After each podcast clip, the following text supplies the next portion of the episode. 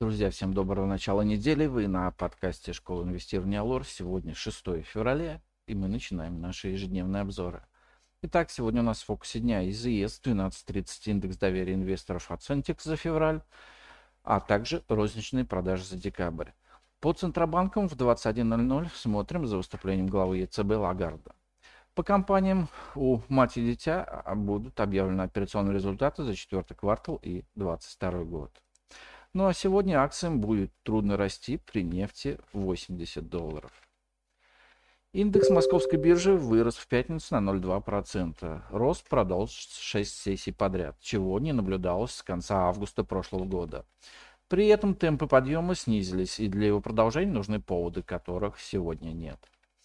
Основным препятствием для российских акций является растущий к корзине мировых валют доллар, который отбросил нефть в район 80 долларов за баррель а золото к 1880 долларам за тройскую унцию. Сегодня с утра, правда, темпы роста доллара снижаются, а нефть и золото рисуют технический отскок.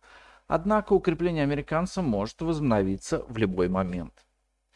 В пятницу подскочил «Газпром», в моменте выросший на 3,7%. Поводом для этого послужила новость о намерении Минфина вывести компанию из-под повышенного налога на прибыль для экспортеров СПГ. Считаем, что данный повод незначительно для компании «Рост» имел больше спекулятивную составляющую, в том числе был вызван закрытием шартов. Сильная поддержка по «Газпрому» лежит в районе 157 рублей. Вновь сильно отторговались черные металлурги. Бумага интересна в свете прогнозов по крайнему низкому сокращению спроса на сталь в Российской Федерации в текущем году и намечающемуся росту на цен на черные металлы в Китае. Однако сейчас бумаги сектора кажутся нам перекупленными. Пошла также полноценная коррекция в акциях золотодобытчиков, о, котором, о которой мы говорили ранее. По доллару и рублю.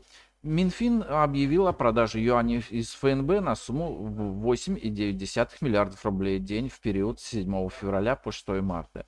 И это примерно втрое больше нынешних объемов. Резкий рост валютных интервенций позволит снизить темпы падения рубля, но не остановит процесс.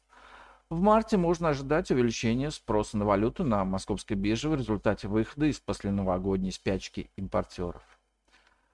Ну а на сегодня это все. Спасибо, что слушали нас. Всем хорошего дня, хороших инвестиций, хорошего продолжения недели. И до встречи на нашем подкасте завтра. Пока. Представленная в этом обзоре аналитика не является инвестиционной рекомендацией. Не следует полагаться исключительно содержание обзора в ущерб проведения независимого анализа. Allure Broker несет ответственность за использование данной информации. Брокерские услуги предоставляются у Allure Plus на основе лицензии 077 04 827 103 0 выданной ФСФР России.